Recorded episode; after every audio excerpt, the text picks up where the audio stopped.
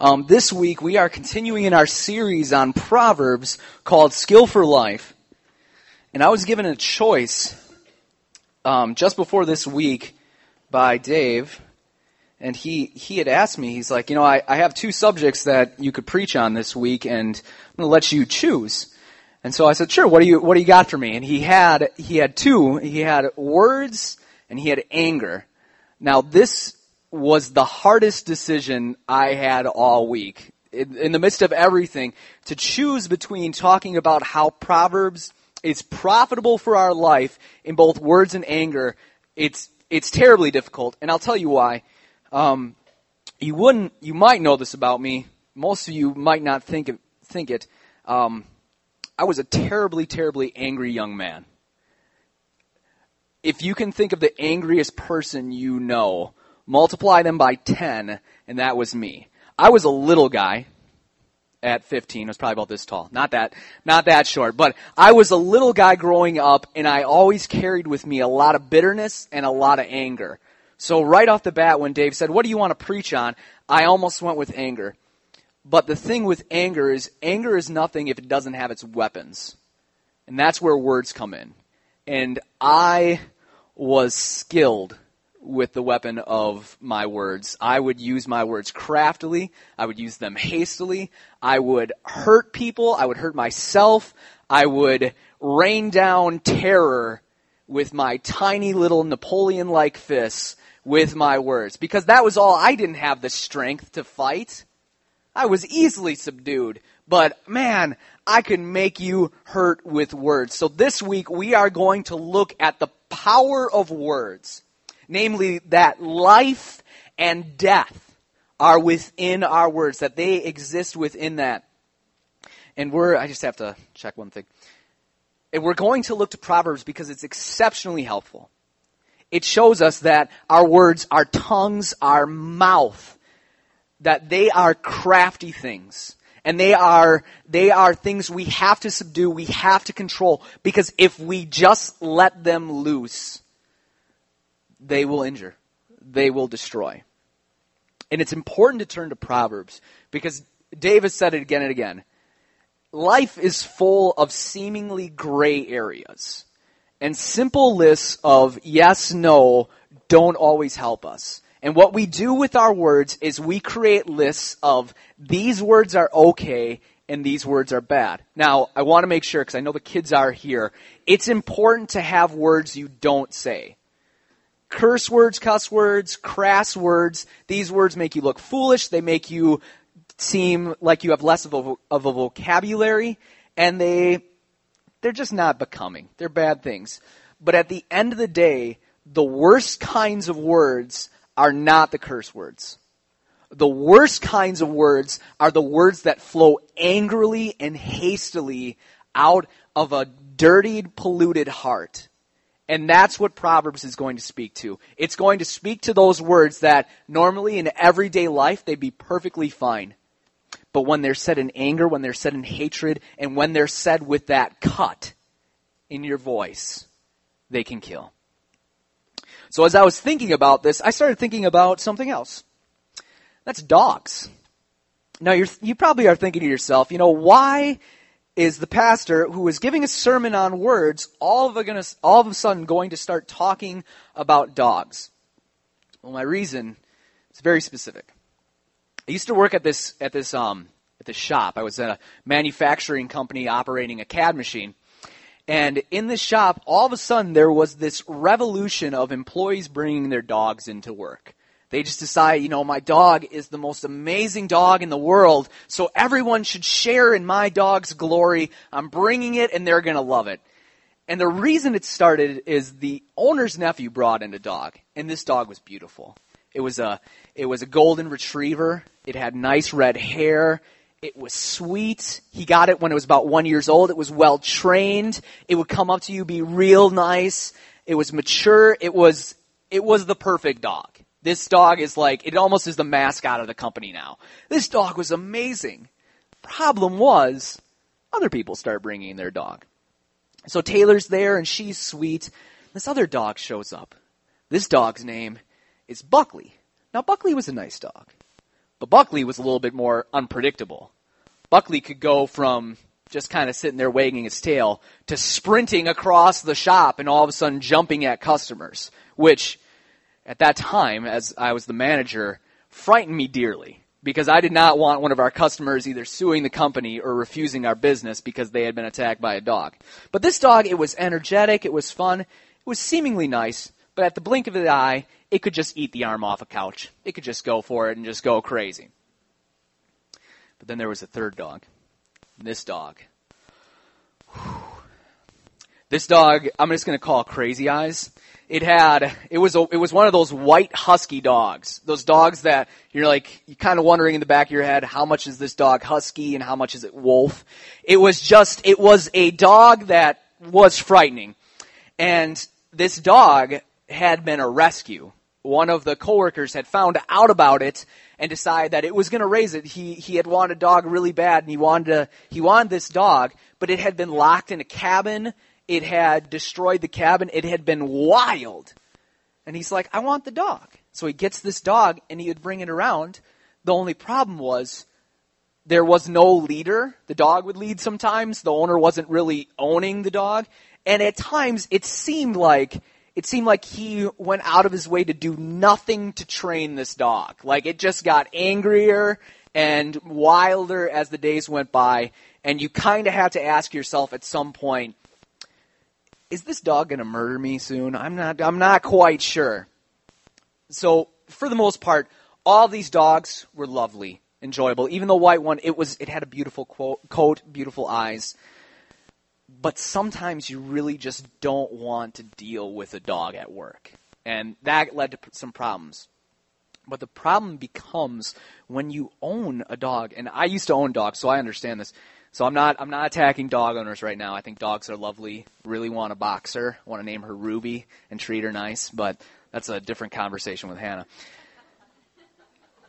I love dogs, but when you own a dog, you get blinders on your eyes. Like you get this you get this perspective. It's like with kids sometimes, or it's more like with grandkids. My grandkids are perfect. They're the most lovable, sweet, amazing kids there are. With dog owners, it's like, my dog is the best dog in the world. Don't worry, it won't bite you. Oh, that's not a bite. That's just a nip. That's not blood. You don't need stitches. Well, you don't have to go to the ER. It's just like they're very unaware of what they truly have with their dog. And it's the same thing with our words. We are so unaware of what we have. We are so unaware of how we use our tongues. We are so unaware of what flows out of our mouth that what I want you to do as we're going through Proverbs today is just take this time to wake up and realize you have an amazing amount of power and strength that comes out of that tiny little mouth of yours. And if you don't keep it in check, you have the power to give life and you have the power to kill. Our text today, we're going to be looking at a few Proverbs, and we're just going to start by reading one of them, and we'll come back to it later. But we're going to read Proverbs 18, 20 through 21. And we'll come back and talk through it, but I just want to read that before we pray. 18, verse 20 through 21. This is what it says. From the fruit of a man's mouth, his stomach is satisfied. He is satisfied by the yield of his lips. Death and life are in the power of the tongue, and those who love it will eat its fruit. Pray with me. Heavenly Father, we thank you for our words. We thank you for the tongues and the mouths that you have given us. We thank you that we can communicate, that we can express, that we can give praise to you, like we were able to so wonderfully do as we stood with, we stood in awe of you as we worshiped. And right now, we just ask that as we consider our words and the power that dwells in them, that through you, through your wisdom, through your spirit, we would redeem our speech. We would redeem that which we would say, and we would do that by understanding how powerful they are and knowing that we need to transform them. Thank you so much for gathering us here today. And Lord, just help us. Bless us as we look to your word and seek to grow in your wisdom. It's in your holy name we pray. Amen. I'm just going to spell it out. This is hopefully going to be a practical sermon to you. Hopefully the kids are able to understand this. I'll try and I'll try and keep it as non-boring as possible. That was the goal of the dog speech. Um, but we're just going to go with a practical question that I hope you're thinking right now, and that's how do I redeem my words? How do I transform my words? You might be one of those people that says, man, I, I got the mouth of a sailor. It's bad. It's pretty good. I can keep it kind of in check, but it's bad sometimes. You might be that person. You might be another person that just says, you know, I'm pretty good, but then you get me on the interstate and I see those Illinois drivers and ooh, the words come out. Or you might be, I mean, you might be a kid and you're usually pretty great, but then you get a rock thrown at you or something, or somebody takes your, let's say, let's, what are the kids playing today? Somebody takes your like four square ball. I don't know what kids play anymore. somebody takes your game and all of a sudden, oh, they're gonna, I'm gonna let them know you're the worst person in the world because you took my game. You, you might even be a person that has the most perfect language in the world.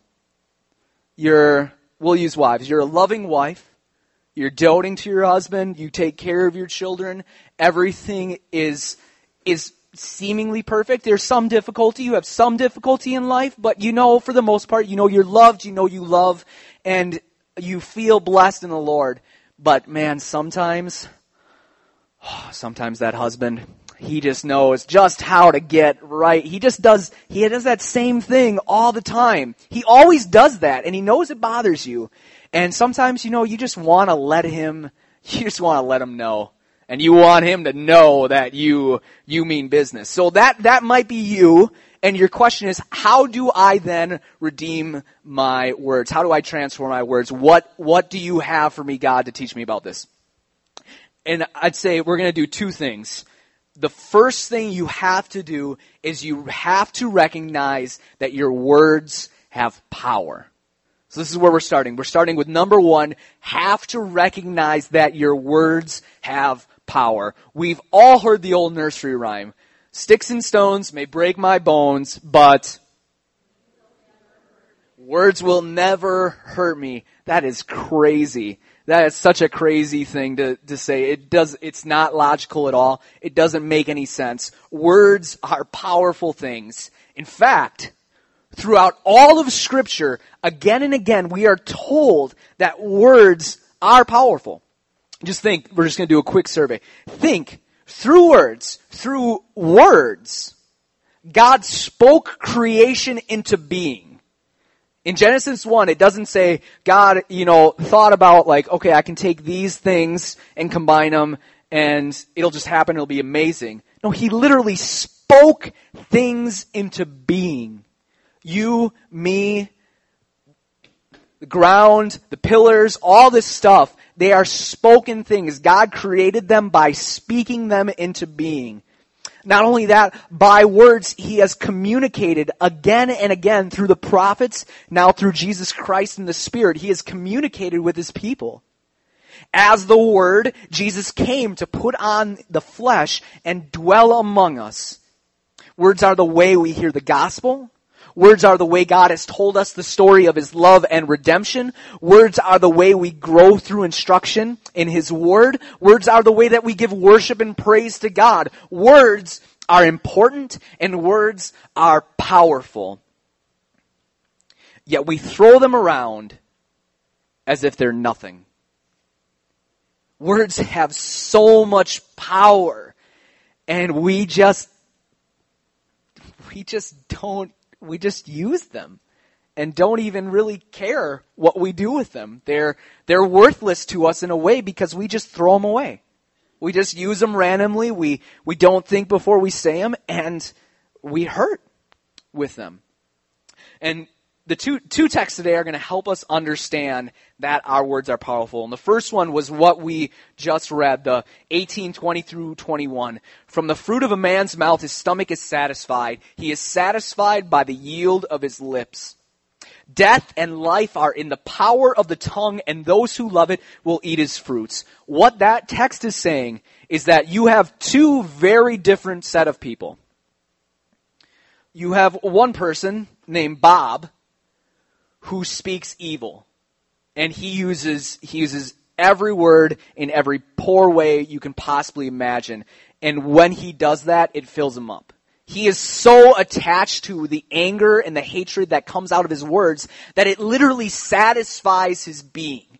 And when he doesn't say those words, he starves and it cripples him. And to get back, to restore himself, he has to, he literally has to express his anger. It's an addiction to him. And I can tell you it's an addiction because I was addicted. And then on the other side, we'll have, you have another guy named Rob, and he is, he is equally fed by that which he says, but he gives life in his words. That which he speaks brings life to people. He uplifts, he upholds, he benefits people, and the words that he says equally feeds him. He has to tell people how much he loves them. He has to sustain them with his words. He has to keep doing it because if you take it away from him, he equally will die. So both men, in both instances, the way that they speak, the way they use their words, are literally the way they are sustained. Excuse me. And we have another text in 12, 18.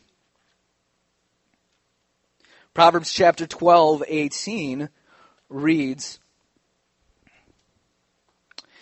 There is one whose rash words are like sword thrusts, but the tongue of the wise brings healing. So not only are Bob and Rob fed by that which they say, Bob, his words and his anger, they just lash out.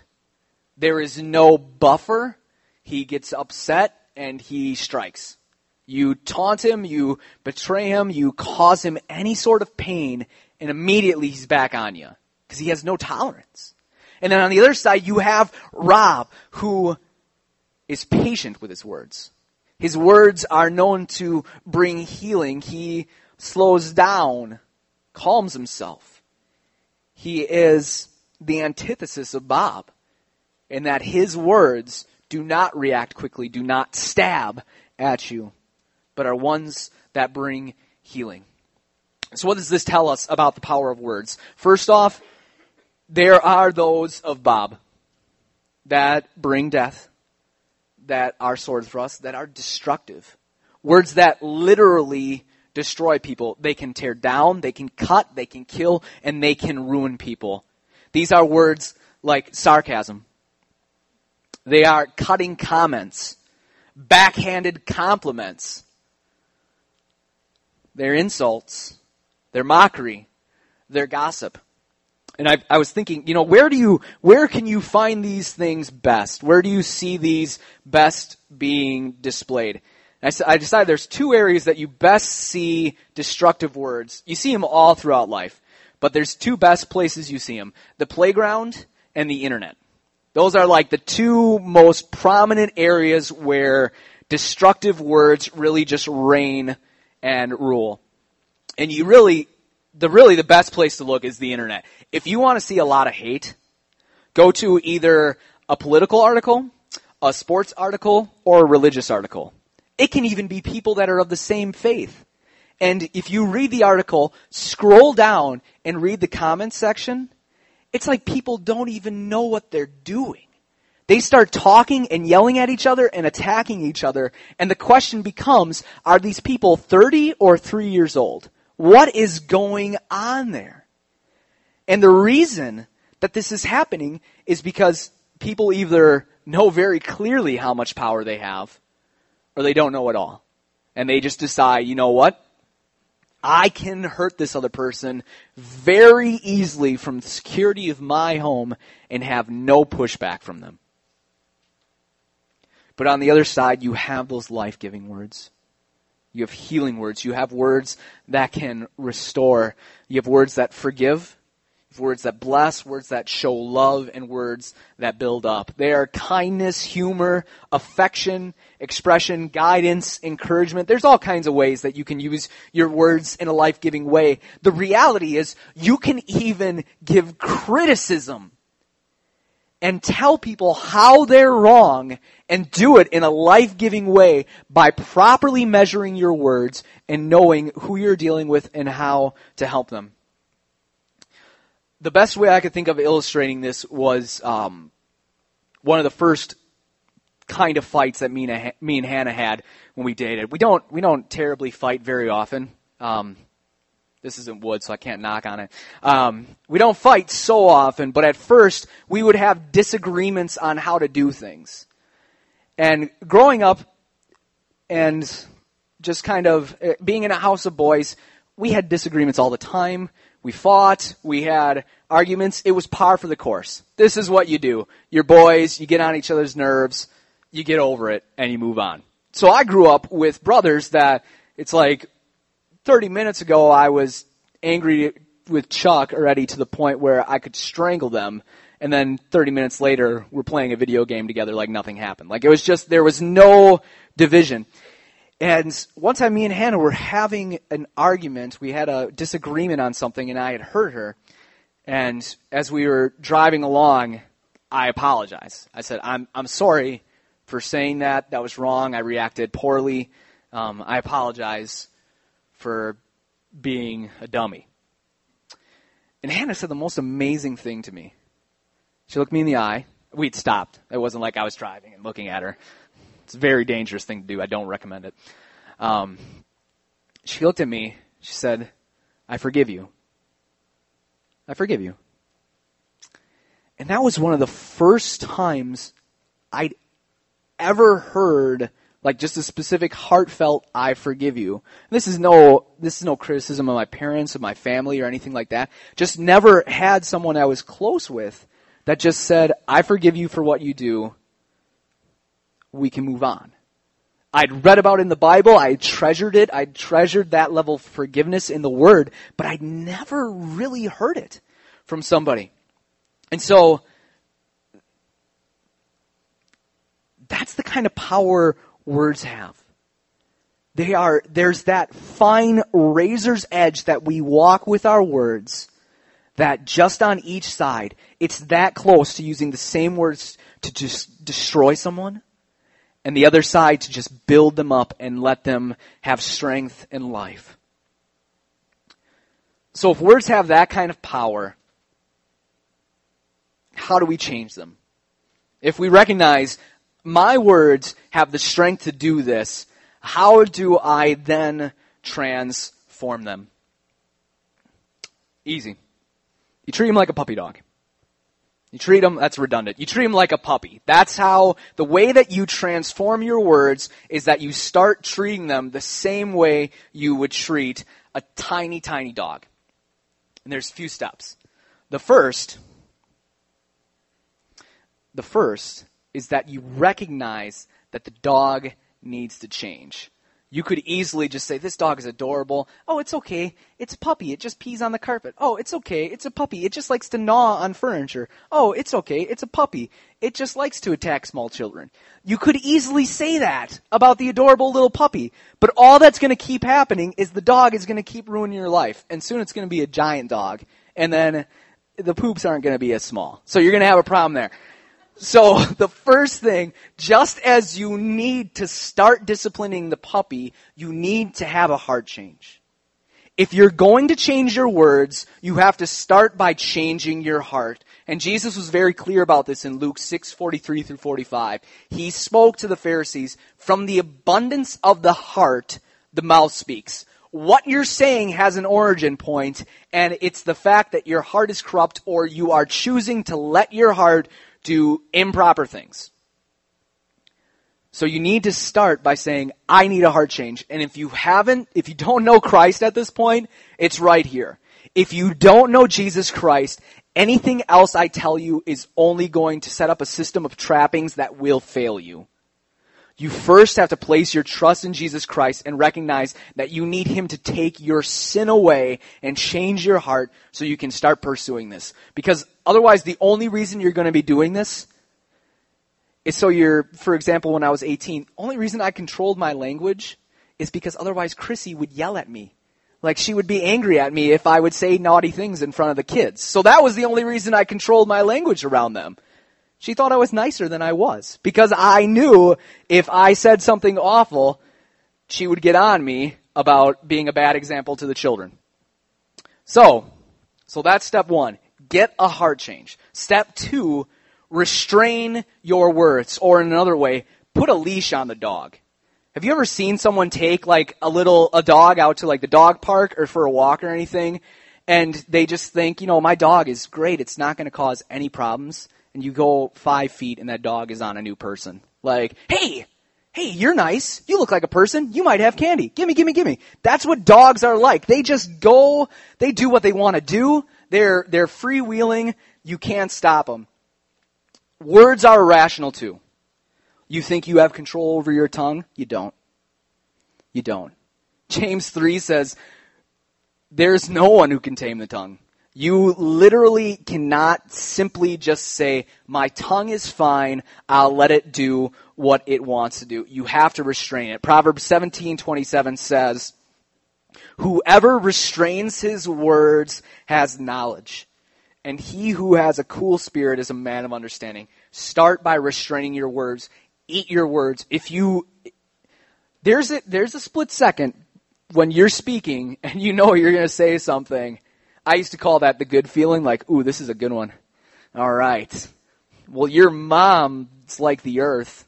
Like, gotcha. Like, you know, right as you're coming up with something, it's going to fly out of your mouth. You can stop it.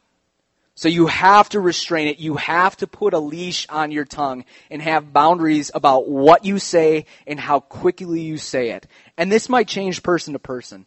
You might have people that you are just able to talk to without any issues in the world, but there might be people in your life that you know you have to restrain your tongue around. Third, you need to guard your words. I like to think of this as putting up a fence around your dog, like letting the dog, letting dog have the backyard, but putting up a fence. Proverbs 13:3 says, "Whoever guards his mouth preserves his life. He who opens wide his lips comes to ruin. Whoever guards his mouth preserves his life." Growing up, I said we had a dog. We had a Dalmatian. Her name was Pepper loved Pepper. I got kind of tired her, of her at the end, admittedly. Like it was, I had grown up with her since I was three, so by the time I was 16, I was kind of just bored. But Pepper was a wonderful dog. She was a lot of fun, great dog. She only had one problem: hated children. Just could not stand them. Any adult, she loved them. She would go up, be real nice, be real calm, like just uh, introduce herself. As soon as you would introduce a child into the room, she would start quaking and she would just be she'd be afraid. And we had we had a few times, I think it was only twice, where she would be laying and families would come over and they'd be like, she's a Dalmatian. So it's like 101 Dalmatians had come out. Kids love Dalmatians. And they would see her and they'd be like, puppy. And they'd walk over and just fall on her. Now, you fall on a dog, the dog's going to react. And so we had a few times where Pepper would squeal, she'd give her big cry, and then she would jump and kind of nip the kid. So never she this is where my dog owner thing comes in. It's like she never caused him to bleed. Like the kid was fine. He just uh, he's got a warning bite. He should have stayed away from my dog. But we had to guard Pepper. Like we had to do it for her good. So what we started doing was putting her in my parents' bedroom and shutting the door because it was safer for her and it was safer for our guests for Pepper to be in the back room. Sometimes you have to guard your words. You have to guard your tongue and you do that two ways. Number one, you put a fence up to keep things out. Things want to get in to affect your words. Things want to get in to affect your tongue. They can be music, movies, certain television shows. There are things that you pour into your life that will affect what you say. You have to make a decision to put up fences in your life to keep them out. And additionally, you have to have those fences up to keep your words from getting out too. Saying to yourself, these are things I will not say to another person. These are things I will never let loose from it. I um in high school, I was in a jazz swing choir and uh, concert choir. That's right. I got pretty good moves. Um, I can't dance right now because I have an ankle brace, but that's neither here nor there. And we had one year where one of our one of our new big singers all of a sudden just disappeared one day. He was really important to our group, and we're like, where where is where is this young man? Call him Jay. Like, where's Jay? And over three days, we found out that he'd been suspended. Like, why was he suspended? Uh, he made a threat to someone. Like, he made a threat? He's a really nice guy. What happened? Well, he said, I'm going to kill you to someone. And he just said it, he said it as a passing joke. And someone got scared and told the principal, and it, you didn't mess around. Columbine had been a few years earlier. There was a lot of fear. It's still a lot of fear today. There's no, there's zero tolerance for that. And that's how you have to live. There are things in your life that you have to have zero tolerance for saying. Zero tolerance for saying, you know what, I don't love you to your wife or husband. Zero tolerance for saying, you look really dumb to your children. Maybe you could say that, but in a different way. But there has to be zero tolerances, fences set up so that your family, your friends, your kids know that which you are going to speak to them is not going to destroy them. Fourth, you need to renew your mind. How terrible is it when a dog is huge and still acts like a puppy? Like it's just, it's awful. Like old dogs should act like old dogs. Like for example, Spielman's, your wonderful boxer you have. It's still, it's still very nice. It wants to be sweet and like talk and, or not talk, but it wants to touch and be pet. It doesn't talk to you, but it acts like an old dog. It's slow. It's not getting too hyper. It's, uh, at least when I've been around, it understands its place. It's not trying to jump up on people, I think, as much. Never mind. I just called out the Spielmans for their dog you need to stay disciplined with your tongue. You need to stay disciplined with your words, and you can't get lax because you think you've gotten better, that you think you've beat it. There's been times where I've said to myself, I've beaten you words. I've got the upper hand. And then me and Hannah will have a little dispute about something, and I'll have one of those arrows right in my bow. Like, whoa, I was locked and loaded and ready to fire, and I could have hurt her very easily with that. Because that's how close we are. We have to, out of the newness of our heart, restrain it. And we have to stay disciplined about doing that. And we need to do it by renewing our minds. In Romans 12, 2, I'm running out of time, so going a little bit faster. Romans 12, 2 specifically talks about the way we're transformed. We are transformed by the renewing of our minds. So you stay disciplined by pouring into you. Just like we keep things out, we pour things into us that are good. We surround ourselves with people that are going to say, you said some really nasty things to your kids today. Like, ooh, that was kind of wrong. And give people the opportunity to say that to you. Or surround yourself with other husbands and wives or, or friends or just anybody that can say to you, what you said was pretty awful. You need to apologize and you need to change the way you act. Um, to close, I want to just tell you about two quick stories. Oh, wait, no, we have one more. Last one, number five. Know the purpose of your words. When people get a dog, they get a dog for a reason. It's like you want companionship, you wanted you wanted a little bit of protection. People are frightened of dogs. Our downstairs neighbors, they wanted a dog that would protect them. So they got one of those little wiener dogs, and he is a defender. He will bark at anyone. Like mail mail comes, he's barking. Sees me in the hallway, he's barking. But he's he's not that bad. But he's a defender of the home. His little German dog. But we need to know the purpose of our words. If we're going to be saying something, have a reason to say it. In Ephesians 4:29 is the last text we'll go to. Ephesians 4:29 is very specific about what the purpose of our words should be as believers.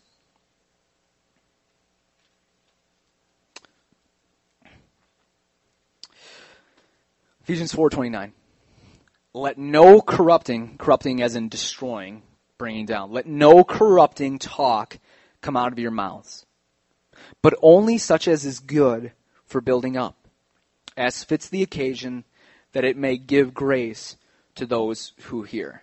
what is the purpose of your words? What is the purpose of what you're going to say? If you're about to say something and you're thinking in your mind, the purpose of what I'm about to say right now is to hurt this person, you've got a wrong reason. You've got a bad reason and your heart may not be doing so well in that moment. And so you need to pray. You need to seek the Lord in that time. You need to restrain and contain that which you have.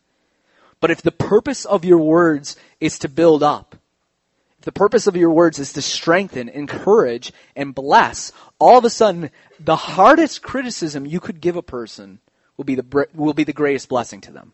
They will be able to accept that because you will carry out that purpose in a way which is out of love. So to close, as I said, I wanted, I'm just going to tell one story. Tell one story that I was thinking about this week, and it was when I, when I um, was first a Christian, and I was going to UW Parkside down in Kenosha, and I'd started hanging out with fellow Christians, and my first year of faith was rocky as anybody's is. Like as you're figuring things out, you're you're growing, you're maturing, you're starting to see just how many sin problems you really have and all these things that you need to deal with. And I had I had a, had a terrible shop mouth that I was a I was a man I was in the shop all the time at at my job and I just started I had a really I had a really bad language problem. And I'd been going to this group with fellow Christians, and my first thought in my mind as I was going, it's like, man, I'm so glad that it's it's been about three months since I really licked that language problem. I have such great language now. This is going to be amazing. I'm going to hang out with these guys. They're going to like me. It's going to be great. And I went to lunch with one of them, and we. I remember going. This guy is his name is Dan. He's six eight. I don't know where six eight is, but he's six eight. He's like 300 pounds He's a principal of a school right now, which I think is amazing because giant principals are like the scariest thing in the world for kids. That's what kids need. They need a giant principal just to just scare them. Anyways, so we were going out to lunch and we're at Chili's and we sit down to eat. He's like, he's like, Scott, how long have you been a Christian? I'm like, you know what? It's been about, I think like, couple, almost like a year and a half, maybe a little under a year and a half, somewhere in there. He's like, yeah. He's like, what are you, what are you working on, like, growing in right now? I'm like, well, you know what? I've kind of got that whole, my, my tongue, I feel like I got my tongue under control. I used to swear a lot, and I really have it under control. Uh, you know, I'm, I'm feeling really good about how I'm growing in the lust area, like getting over that, transforming my mind. Like, there's still, like, still struggle with, like, just being lonely, being angry. I'm working on my anger right now, but those are, I feel like I got the other two licked. He's like, are you serious? I'm like, yeah, I feel pretty good about those those other two. He's like, you've sworn like three times, and you've been so angry the whole time we've been here. And it caught me off guard because I didn't even know I was doing it. I'm like, are you serious? He's like, yeah, you've like you've dropped, you've sworn a bunch of times, and you've been really upset with the waitress. I'm like, oh, I didn't even know. He's like, yeah, I, I just really want to make sure you were aware of your habits and what was going on. The reason I tell you this story is that we don't know sometimes. Sometimes things come out of our mouths. Sometimes we talk about stuff. Sometimes in the activity of our life, we are going to do things that aren't what we plan to do. And what needs to happen is that we need to have a heart and a spirit that says, those who are close to me have the ability to correct me in love if it's your friend, if it's your your wife, your boyfriend, your your husband, your brother, your brother-in-law, whatever you have, those around you, give them the freedom to correct you. Give them the freedom to help you because their goal is for you to use your words best. They want you they want to see you live well. So that's what I'm simply going to leave you with. This was words matter. Words are like awful dogs that run around a shop and get in the way of you and the job you have to do. You have a life to live, and you could easily just let forth a pack of terrible wild dogs in your life and cause havoc and create destruction. I don't want that to happen. I don't want you to have to go through things where you feel afraid to talk with your family members because you're afraid of what you're going to say. I want you to be able to change your words. I want you to be able to control your words. And I want to tell you the best way to do that is by turning to the Lord, asking for Him to change your heart, and then looking for the wisdom that He gives in the book of Proverbs. Because God will help. God will help you. God will answer your prayers, and God will work in you by changing your heart and by renewing your mind to make that transformation. Because remember, death and life, death and life are in the power of your tongue. And you could easily destroy someone. Let us pray. Heavenly Father, we we come before you now about to give worship and praise to you. And we recognize that, that you, you said so clearly through James in James chapter 3 that the same tongue that we use right now to give worship and praise to you is the very tongue by which we will attack and we will curse and we will despise our brothers. Now, the tongue is seemingly untamable. So, what we're going to do right now is we're going to ask you, oh Lord, to change our heart. We're going to ask you to work through us to discipline this tongue. We're going to ask you to train it. We're going to ask you to leash it and constrain it and just contain it so that our tongues no longer get to go about hurting and maiming and killing people. Help us to give life. Help us to build up. And help us to grow our brothers and sisters in Christ. Help us to know the purpose that we have with our tongue. And let us praise you right now in worship and praise you every day with the words we speak to those around us. We pray this all in your holy name. Amen.